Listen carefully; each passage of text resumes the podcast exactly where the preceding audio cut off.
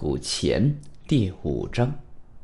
他将日记本放在桌子上摊开，一边看一边说：“你也许也知道吧，渡边华山是田园藩的人。最近发现了他的画作，我受人委托在鉴定那些画，所以我一天到晚都杂事缠身的，很难得有空闲。好不容易清闲一下，画的主人又来催促了。那天就是这样，一整天都在忙鉴定的事情。”到了晚上，我在枫桥的一个初中同学也是个古币发烧友，于是就请他过来喝了一杯。您要是不信的话，可以去问问他本人。我们会去问的。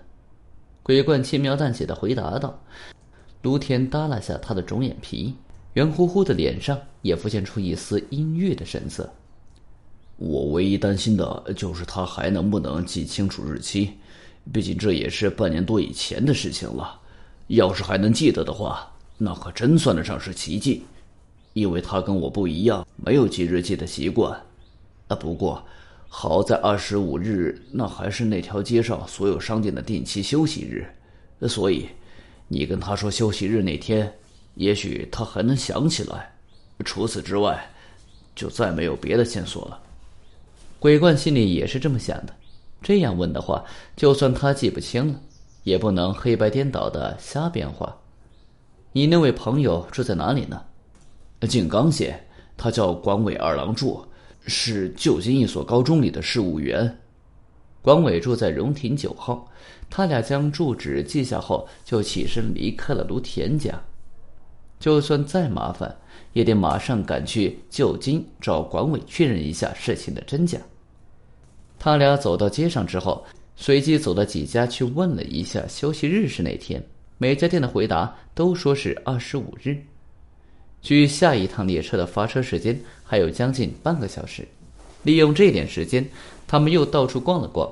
走到住宅街的尽头之后，和小学的校园里，校门口写着的红字，代表这里过去曾是一所藩校，也让整个城镇更增添了几分古老的感觉。现在正赶上下午放学的时候，道路上挤满了放学回家的小学生。与东京的小学生不同，这里的学生虽然也穿着及膝的长裤，但一眼看去就可以清晰的分辨出，他们都是在田野间奔跑长大的乡下孩子。刚才卢田说的那些话，您是怎么认为的？这个嘛，鬼怪没有立刻下结论。广伟到底还记不记得日期这一点？让他心里感到很不安。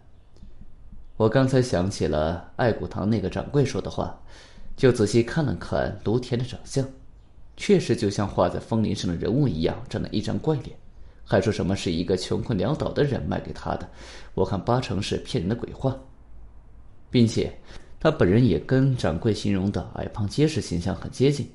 说到乡土史学家，人们的头脑里常会浮现出一个脸色不好、营养不良的瘦弱形象。但卢田看起来却是个相当有力气的人。走到学校旁边的时候，隐藏在校舍背后的田园城突然出现在两人的面前。那是座两层楼的小城堡，看起来像个只要一进宫就会立刻陷落的绣花枕头，一点威严感都没有。他俩穿过马路，来到了护城河岸边。护城河里没有水，干枯的荷叶在秋风中无声地摇曳着。抬起头来向上仰望，抹有灰浆的城堡外墙在朦胧的天空下显得非常清晰和鲜亮。啊，那里有家叫做一心泰柱的鱼店，就是那个多血痣的家伙吗？丹娜一副认识一心泰柱本人的口吻，他就是这里的人，是吗？我好像听说他是利木县的，岩原多助才是利木县的。丹娜苦笑了一下，哎。在评书故事里，太柱是个很强势的男人。不过，他就曾充满遗憾的说过：“违章方言的口音总让人觉得有些不利落。”他俩在枫桥站坐上了每站都停的上行列车，到旧金站只需短短的十五分钟时间。不过，下车的时候已是秋阳西沉之时了。月台上亮起了电灯，不时吹拂着冷冷的秋风。旧金的车站像是新装修不久的样子，墙面、地板和天花板都粉刷的很漂亮，购票窗口和检票口等处的设计也很现代时尚。在见过破旧的三河田园车站之后，这种感觉就更强烈了。这里跟田园差不多，也是一个小镇，所以要找到广尾二郎住的家也不需要花多少时间。就算是挨家挨户的问，也要不了多久就能找到。丹娜显得很有信心。他俩沿着站前大街走了一会儿之后，路灯熄灭了，四周一片朦胧，只剩污水从水渠中缓缓的流过的声音。